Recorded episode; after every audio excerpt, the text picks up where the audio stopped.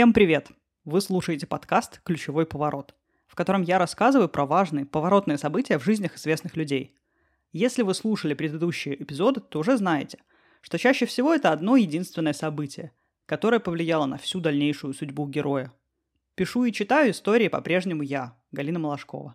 Все факты, упоминаемые в эпизодах, проверяются в нескольких независимых источниках.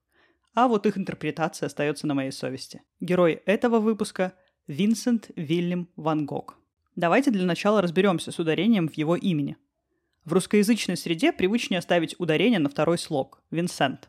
Во многом это случилось из-за того, что слава Ван Гога тесно связана с Францией, и манера ставить ударение на последний слог, как это привычно во французском языке, распространилась и на имя художника.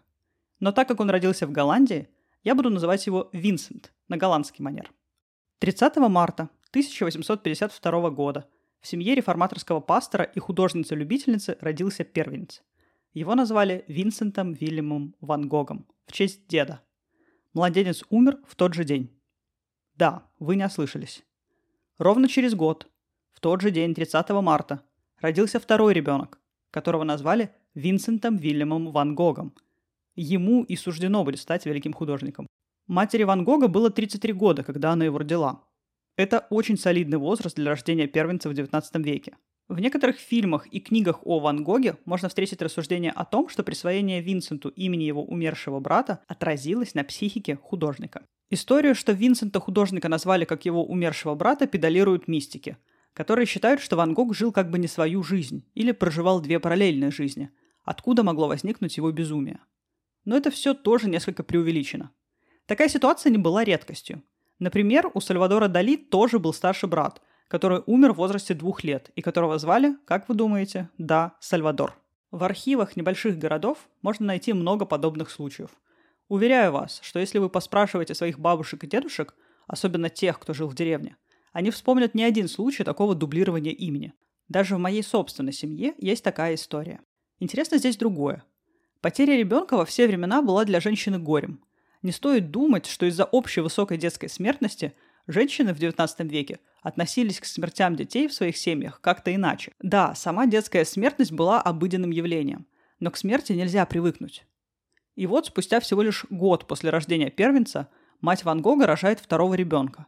Ван Гог как будто родился в период скорби матери по умершему брату. И перед самой смертью Винсент произнес фразу «Скорбь будет длиться вечно». Круг как будто замкнулся – Ван Гог родился в скорби матери и умер с этим же чувством. Но вернемся к началу жизни юного Винсента. Он родился в Голландии. В 11 лет он уехал в школу-интернат, которая находилась в 20 километрах от его дома.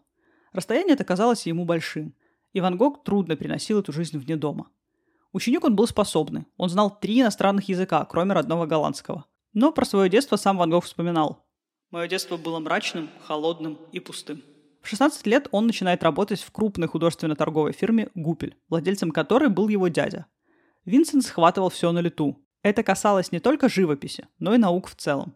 И довольно скоро стал хорошо разбираться в искусстве. В 19 лет за отличную работу его переводят в лондонский филиал компании. В Лондоне он снимает комнату и влюбляется в дочь хозяйки. Та отказывает ему, потому что была помолвлена с другим – есть предположение, что именно этот отказ повлиял на Ван Гога, и после этой неудачной любовной истории его отношения с женщинами не складывались. Но каждая его неудачная влюбленность, спойлер, все его влюбленности были неудачными, сопровождалась очень серьезными душевными переживаниями. Так что отказ дочери хозяйки квартиры вряд ли спровоцировал все дальнейшие разочарования Ван Гога в любви. Он был скорее первым по очереди, но не по значению, в цепочке этих неудач. Вскоре после этого события Ван Гога снова переводят в парижский филиал, потому что работа явно стала заботить его меньше. В 25 лет он и вовсе был уволен из компании, несмотря на покровительство своего дяди. Затем он недолго работал учителем французского языка и арифметики в школе, но переехал в Голландию, где решил стать пастором, продолжив дело отца и деда. Со священным писанием он был хорошо знаком с детства. Теперь же он переводит отрывки из Библии на немецкий, английский и французский языки. Семья поддержала стремление Винсента, и он отправляется в Амстердам, чтобы готовиться к сдаче вступительного экзамена в университет на отделение теологии. Экзамен в университет он в конце концов решил не сдавать. Несмотря на это, Винсент отправился проповедовать в маленький шахтерский городок на юге Бельгии. Он был неутомим. Читал проповеди, навещал больных, обучал детей. Делая что-то, Ван Гог погружался в занятия с головой. На этот раз он раздавал свои одежду и обувь шахтерам. Затем он подал прошение от имени рабочих об улучшении их условий труда. Его отстранили то ли за это ходатайство, то ли потому, что он не прошел испытательный срок, то ли он сам ушел, узнав, что правила изменились, и после работы в глубинке он не мог претендовать на бюджетное обучение в университете, как это было раньше. Он поступает в Королевскую академию изящных искусств в Брюсселе. Но не отучившись там и года, возвращается к родителям. В родительском доме он продолжает занятия живописью. Далее, в начавшемся было новом витке жизни Винсента, снова возникает женщина. На этот раз его кузина Кея. Кея недавно овдовела, а возможность спасти кого-либо для Винсента была особым родом зависимости. Он пишет о своей любви в письмах к брату Тео. Он идет вопреки своей семье, которая была против таких отношений. Но забавным в этой трагикомедии остается то, что сама Кея была против всего этого. Винсент не был ей приятен. Она так ему и сказала «нет, нет, никогда». Но его эти слова не убедили, и он настойчиво продолжал добиваться объекта своих желаний. С ним даже произошла история в духе Муция Сцеволы. Когда Винсент приходил в дом Кей и просил повидаться с ней, она уходила из дома. Ван Гог же думал, что это ее родители не позволяют Кее с ним видеться. Тогда он, держа руку над зажженной лампой, сказал Дайте мне видеть ее ровно столько, сколько я продержу руку на огне. Сам поступок выглядел безумным. Впрочем, в характере Винсента с детства проявлялись такие черты. У него была не лучшая наследственность. У тетки Ван Гога, сестры его матери, была констатирована эпилепсия. При этом в конце XIX века во Франции все психические заболевания называли общим термином эпилепсия. В семье самого Ван Гога из шестерых детей, его сестер и братьев, двое покончат жизнь самоубийством, а двое умрут в сумасшедших домах. Поэтому да, отрицать то, что Ван Гог был сумасшедшим, противоречит действительности. Но приписывать его талант сумасшествию тоже в корне неверно. Во время своих приступов он вообще не писал картин. Отец Винсента недоволен, что сын не отказывается от своих намерений добиться Кеи и просит его покинуть дом. Винсент уезжает в Гаагу, где продолжает занятия живописью. В Гааге он знакомится с беременной проституткой Христин, у которой был еще один ребенок от другого мужчины. Винсент решает создать с ней семью. Здесь снова проявляется его желание всех спасти. С Христиной они прожили полтора года. Ван Гог тяжело переживал это расставание, а вот Христин, похоже, совсем нет. Вскоре Ван Гог уехал к своему брату Тео в Париж. У вас мог возникнуть вполне закономерный вопрос. Как Ван Гог, который нигде не работал, мог позволить себе такую жизнь? Все дело в том, что у него были очень близкие отношения с братом Тео, который был младше Ван Гога на 4 года. Тео безмерно любил Винсента. Всего Ван Гог написал около 900 писем, и более 600 из них были адресованы Тео. Будучи известным арт-дилером, Тео регулярно перечислял деньги Винсенту. И этих денег было немало. Например, есть сведения, что он ежемесячно отправлял ему 150 франков. В то время зарплата врача была 400 франков. Друг Ван Гога содержал свою многодетную семью на 100 франков в месяц. То есть представления о Ван Гоге как о нищем, голодном художнике не совсем верны. Он действительно часто был голоден. Но не из-за того, что ему не хватало денег на еду, а потому что он никогда не мог вести свой бюджет – и мог потратить все деньги на краски, совсем ничего не оставив на бытовые нужды. Ван Гог поселился в Париже вместе с Тео. Несмотря на то, что отношение Тео к Винсенту было очень теплым, их совместная жизнь была сложной. Один из друзей Тео писал, «Брат Тео – человек очень странный. Это совершенно невоспитанный человек. Он со всеми поссорился, поругался и ни с кем не помирился. Тео совсем не просто поддерживать и содержать такого человека». В итоге Ван Гог уезжает из Парижа в Арль. Заканчивается парижский период в творчестве Ван Гога. Искусствоведы выделяют пять периодов в его работах.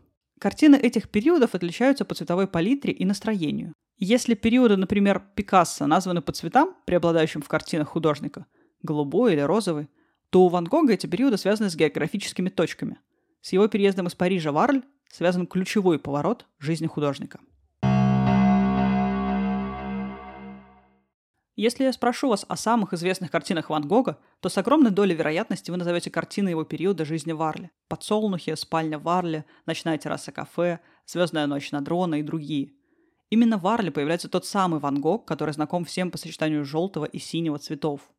Картины Ван Гога продаются сейчас за десятки миллионов долларов. Так, в 1990 году эксцентричный японский миллионер купил картину «Портрет доктора Гаше» за 82,5 миллиона долларов – и завещал кремировать картину вместе с собой. Но нам повезло, если так можно выразиться, что этот миллионер разорился, и картину продали, чтобы погасить долги. Поэтому она дошла до наших дней. Ван Гог ставит рекорд за рекордом в суммах, за которые продаются его картины. При жизни Ван Гога за солидную сумму он продал всего одну работу – «Красные виноградники в Арле». Ее купили за 400 франков. Это около 1000 долларов на современные деньги. И, как мы помним, это средняя зарплата врача, а не целое состояние, как иногда любят преувеличить в фильмах о Ван Гоге. Остальные работы он продавал за совсем незначительную сумму, поэтому часто говорят, что «Красные виноградники» — это единственная картина, которую Ван Гог продал при жизни. Кстати, эта картина находится в Пушкинском музее, поэтому если вы живете в Москве или оказались в столице на несколько дней, можете посмотреть на нее там. Всего в Пушкинском пять работ Ван Гога, и их состояние таково, что они не могут, так сказать, гастролировать по выставкам, поэтому увидеть их можно только в Москве.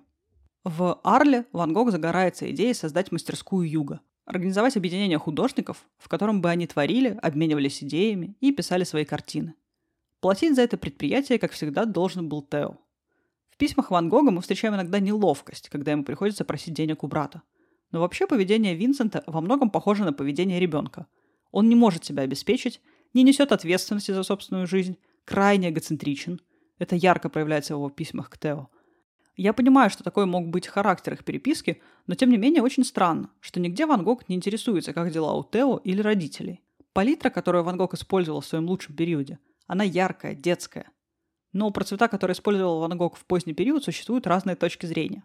Возможно, под влиянием болезни или еще какого-либо фактора его восприятие цвета изменилось.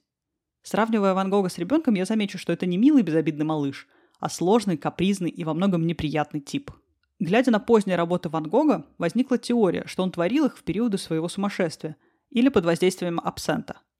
Про то, что он ничего не писал в периоды припадков, я уже упоминала ранее. Теперь пришло время поговорить про абсент. Ван Гог, безусловно, употреблял его в парижский период. Для употребления абсента существует определенный ритуал. Над рюмкой держат абсентовую ложечку с дырками, в которой лежит кусочек сахара, а на него выливается ледяная вода. Сам этот напиток считался богемным и, как предполагали, мог вызывать галлюцинации. Возможность абсента вызывать галлюцинации не подтверждена. То есть мнение, что Ван Гог видел свои картины после употребления абсента, очень спорно. Теперь давайте разберемся, как обстояло дело с абсентом в Арле. За период, когда Ван Гог жил в Арле, в городе официально была продана одна бутылка абсента. Безусловно, всегда есть неофициальный путь, но при таком официальном объеме неофициальный не мог быть намного больше. Эти данные указаны в замечательной книге Бернадет Мерфи «Ухо Ван Гога». Если вы хотели знать, как происходят открытия, как рутинные походы в архивы и бесконечные переписки могут приводить к знаменательным событиям, вам обязательно стоит ее прочитать. Это самая увлекательная книга о процессе исторического открытия из всех, которые мне доводилось читать. Ее исследование проведено очень въедливо и описано так увлекательно, что оторваться невозможно. В Варле художник пишет много пейзажей. Природа Прованса к этому располагает. В своей мастерской Юга он очень хотел видеть Гогена. Они были знакомы, и Ван Гог считал последнего своим другом. Гоген к Винсенту относился хорошо, но своим другом он его не считал. Ехать в Прованс он не очень-то и хотел. Но Тео, известный арт-дилер и вообще значимый для художественных кругов человек, обещал проспонсировать его поездку и жизнь в Арле. Таким образом, Гоген убивал двух зайцев. Зарабатывал себе авторитет в мире арт-дилеров и зарабатывал на жизнь, потому что денег у Гогена не было. Оставив службу брокером и жену с пятью детьми, он зарабатывал нерегулярно и большую часть времени нуждался. Гоген приехал в Арль, небольшой городок с населением в 13 тысяч человек. Вместе с Ван Гогом они стали жить в желтом доме, где Винсент организовал и жилье, и мастерскую. Словосочетание «желтый дом» употребляемое по отношению к психиатрическим лечебницам, характерно только для русского языка и связано с Обуховской больницей, построенной в Петербурге в конце XVIII века. То, что Ван Гог жил в желтом доме, для русскоязычного человека скорее горькая ирония судьбы. Ужиться с Ван Гогом было тяжело. Гоген уже не был готов на это даже за деньги, поэтому 22 декабря сказал, что хочет уехать. В эти же часы происходит еще одно важное для Ван Гога событие – его младший брат Тео, который, казалось, принадлежит ему безраздельно и всю свою любовь дарит только Ван Гогу, не с первого раза, но получает согласие на женитьбу от своей избранницы. Йоханна Бонгер, будущая жена Тео и женщина, благодаря которой была издана переписка братьев, описывает первую попытку предложения Тео так. «Я была рада тому, что он, Тео, зашел. Я думала, что мы с ним будем беседовать об искусстве и литературе, и тепло его приветствовала. Но он совершенно неожиданно начал объясняться мне в любви. Если бы я прочитала такую сцену в романе, то вряд ли в нее поверила бы. Но со мной именно так и произошло. Мы виделись всего три раза, а он вдруг решил провести со мной всю жизнь. Это просто в голову не лезет. Не могла же я ответить ему согласием, не так ли? Несмотря на то, что Тео получил отворот-поворот, он никак не мог забыть девушку. В декабре 1888 года они случайно или по плану Йоханны встретились в Париже. Они не виделись с того момента, как Тео сделал ей предложение. С тех пор репутация Тео как арт-дилера современного искусства сильно укрепилась. К тому же девушка была вдали от членов семьи, почувствовала себя более свободно, и у них начался роман. 21 декабря 1888 года Тео просит руки своей избранницы второй раз и получает согласие. Он пишет письма своим родителям и наверняка брату о таких изменениях в своей жизни. Тео отправил письмо утром 22 декабря. Почта в Арль из Парижа доставлялась 4 раза в день. То есть прочитал это письмо Ван Гог около трех пополудня. Крайне любопытно, что писем за этот период как будто не сохранилось. В корпусе переписки братьев письма за эти даты отсутствуют. Хотя на картине натюрморт с чертежной доской, трубкой, луком и сургучом лежит письмо, погашенное штемпелем, которое использовали в период рождественских праздников 1888 года. Ван Гог не случайно написал это письмо на картине. Скорее всего, в нем и была новость о женитьбе Тео. Почему же его тогда нет в корпусе переписки? Возможно, его не добавило в собрание на момент их издания уже вдова Тео, а возможно, письмо уничтожил и сам Ван Гог. Я не зря так детально рассказываю про даты и даже время получения письма, потому что 23 декабря с Ван Гогом произошел тот самый известный приступ, во время которого он отрезал себе ухо. Возможно, почувствовав себя всеми брошенным, Гоген уезжал, а у Тео появлялась своя семья, психическое состояние Винсента совсем вышло из-под контроля. Есть мнение, что приступ случился с Ван Гогом не из-за эмоциональной потери брата, а из-за утраты источника регулярного дохода, потому что теперь Тео не смог бы ему высылать таких сумм на содержание. Не думаю, что в этой гипотезе много истины. Потому что Ван Гог не был жадным или мелочным, и более того, иногда казалось, что он как ребенок не понимает стоимости денег. В его письмах просьбы выслать денег очень похожи на аналогичные просьбы младших школьников. Суммы, о которых просит Ван Гог, небольшие, и они нужны ему для вполне конкретных вещей, которые он описывает. Наступает 23 декабря. На протяжении всей жизни Ван Гога одним из показателей приближающегося нервного срыва было постепенно возрастающее пренебрежение к своему внешнему виду. Иногда ему было совершенно безразлично, как он одет. Подобное поведение довольно часто встречается у душевнобольных. Многие неправильно считают, что Винсент одевался в плохую и изношенную одежду. Представление о том, что сумасшедший Ван Гог одевался, держался и вел себя как бездомный, появилось позже. На самом деле все обстояло не так. На автопортретах парижского периода Ван Гог хорошо и аккуратно одет. На юге Ван Гог зачастую выглядел как настоящий денди. В упоминаемый период Ван Гог выглядел очевидно плохо. Мы можем увидеть это на автопортретах художника. На них Ван Гогу 36 лет, но выглядит он намного старше. Традиционно считается, что именно ссора с Гогеном послужила спусковым крючком к отрезанию уха. Но думаю, здесь целая совокупность факторов. И женитьба Тео, и желание Гогена уехать, а следовательно и разочарование Ван Гога в мастерской Юга. И все это вместе привело к тому, что Ван Гог взял опасную бритву и отрезал себе левое ухо. Почему именно ухо? Есть точка зрения, что Ван Гог увидел, как Тореадор на кориде отрезает ухо поверженного быка, но дело в том, что такое символическое действие происходит только на испанской кориде, в то время как Ван Гог жил в Арле, где проводились только прованские кориды. В прованских коридах нет крови и нет задачи убить быка.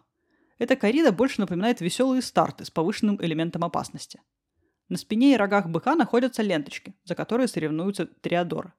Ленточки эти разных цветов. Цвета соответствуют сумме выигрыша. Чем больше ленточек сорвет триадор, тем больше будет его вознаграждение. Поэтому никакого кровавого действия, а тем более отрезания ушей быка на прованской кориде, не происходит. Я бы не стала пытаться трактовать, почему Ван Гог отрезал ухо, а не палец, например. Это действие совершил человек, находящийся в состоянии безумия, и объяснить его логически сложно, и дальнейшие события это подтверждают. Далее Ван Гог оттер со своего отрезанного уха кровь и завернул его в тряпку. Есть версия, что это были газета или конверт. С этим подарком он отправился в бордель. Ван Гог часто посещал бордели и называл это гигиеническими визитами. Во Франции в конце 19 века посещение борделей было частью жизни многих даже женатых мужчин. Бордель в целях поддержания гигиены контролировали городские советы, и дома терпимости во Франции запретили лишь в 1946 году. Во время пребывания Ван Гога в Арле, в шаговой доступности от места, где он жил, находилось 8 официальных домов терпимости. В борделе он вручил свое ухо, как долго считалось, проститутке Рошель, сказав «береги его для меня». Но Мерфи, книгу которой я уже упоминала в этом выпуске, проведя серьезную исследовательскую работу, выяснила, что Рошель не была проституткой, она была уборщицей в борделе. И звали ее не Рошель, а Габриэль. Эти имена созвучны, поэтому могла возникнуть такая путаница. На момент получения презента от Ван Гога Габриэль было 19 лет. То есть официально быть проституткой она не могла. Проститутками могли стать только женщины более старшего возраста. Кроме того, из проститутки можно было стать только владелицей борделя. Уйти из этой профессии было очень сложно, даже если у родственников были деньги, требующиеся для выкупа. А Габриэль вышла замуж, что лишний раз подтверждает, что хоть она и работала в борделе, но проституткой не была. Этими размышлениями мне хочется восстановить добрую память о Габриэль, которую по нелепой случайности до сих пор обозначают как проститутку Рошель. Получив странный сверток от Ван Гога и развернув его, девушка упала в обморок. Ван Гог отправился домой спать. А так эти события описывает Гоген. В его словах могут быть неточности, и какие-то факты он мог намеренно исказить, чтобы выставить себя в более выгодном свете. Но тем не менее, это слова одного из участников произошедших событий. Гоген в ту ночь ушел ночевать в отель, то ли потому, что Ван Гог набросился на него с бритвой, то ли потому, что в целом видел, что его приятель пребывает не в адекватном состоянии. Я был очень возбужден, не мог уснуть в отеле до трех утра и проснулся достаточно поздно, в 7.30. Я пришел на площадь и увидел, что там собралась толпа. Около нашего дома стояли жандармы и господин невысокого роста в шляпе-котелке. Это был начальник полиции. Чтобы остановить кровотечение, потребовалось много времени, и на следующий день на плиточном полу двух комнат на первом этаже было разбросано много окровавленных полотенец. Две комнаты и узкая лестница, ведущая в нашу спальню, были залиты кровью. Об этой шокирующей истории было кратко рассказано в паре газет только через неделю. Казалось бы, в небольшом городе такая новость должна была произвести фурор. Но дело в том, что в городе начались сильные дожди. Типографии затопило, и газеты не выходили примерно неделю. А через неделю инфоповод уже не был новым, и об этом коротко написали. Долгое время обсуждалось, насколько серьезной была травма Ван Гога. Отрезал ли он себе все ухо или только мочку? Точку в этом споре поставил рисунок доктора Рея, сделанный им через 40 лет после вышеупомянутых событий. Писатель Ирвинг Стоун, который готовил свою работу «Жажда жизни», посвященную Ван Гогу, попросил доктора нарисовать, как было отрезано ухо Ван Гога. И доктор очень наглядно изобразил, что Ван Гог отрезал совсем не мочку. Мочка – это как раз все, что осталось от его левого уха. То есть он отрезал ухо почти целиком.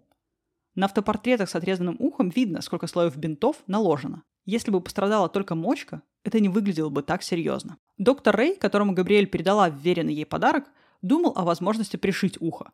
Но, к сожалению, за несколько часов ткани затвердели, и вернуть ухо на место было нельзя. Какое-то время это ухо даже хранилось заспиртованным в кабинете доктора Рэя. После припадка Ван Гога Гоген не сразу уезжает из Арля. Он встретил Тео, который приехал в город 25 декабря, и показал ему город и больницу, где находился Ван Гог. Ван Гог находился в обычной больнице, а не в сумасшедшем доме. 27 декабря с ним случился очередной припадок. Винсент пытался умыться в ящике с углем. Этот ящик изображен на картине «Палата в больнице в Арле». Перемещение человека в государственный сумасшедший дом было чревато тем, что больше он не смог бы оттуда выйти. Эта система работала только на вход. Поэтому Тео всеми путями стремился этого не допустить. Через две недели после попадания в больницу Винсента выписали. В это время жители Арля подали петицию, в которой обвиняли его в употреблении спиртного и непредсказуемом поведении. Жители просили его либо вернуться к своей семье, либо проделать формальности, необходимые для заключения в сумасшедший дом. С одной стороны, можно подумать, что жители Арли действительно были обеспокоены странным поведением художника и опасались его. Но с другой, после тщательного анализа самой петиции и всех подписей, выяснилось, что, скорее всего, петиция была подписана в корыстных целях. Ее подписали 30 человек из 700, проживавших в районе. При сверке подписей выяснилось, что некоторые из них были проставлены несовершеннолетними или неграмотными людьми, за которых расписывались другие. Организатором этой петиции был арендодатель, сдававший Ван Гогу «Желтый дом». Арендодатель решил устроить в доме табачную лавку. Ван Гог же не был намерен из дома съезжать. К тому же он вложил немало своих денег, точнее денег Тео, в ремонт этого дома. Так что петицию нельзя считать подтверждением того, что Ван Гог был опасен для окружающих. Ван Гог попал в больницу для душевнобольных. Откуда переселился в местечко под Парижем. Там на пленэре он писал картину «Пшеничное поле с воронами». В один из дней он вышел на пленэр и, как всегда, захватил с собой револьвер, чтобы выстрелами отпугивать ворон. Из этого револьвера Ван Гог выстрелил себе в грудь. Рана была такой, что он смог самостоятельно вернуться домой. Но через два дня умер от потери крови на руках своего брата Тео. Винсенту Ван Гогу было 37 лет. Через три месяца после самоубийства Винсента в психиатрической лечебнице окажется и Тео Ван Гог. Там он умрет в возрасте 33, всего лишь на полгода пережив брата. Винсент Ван Гог активно работал всего 10 лет своей жизни. За это время он создал более 2000 работ и стал одним из самых известных художников в истории искусства.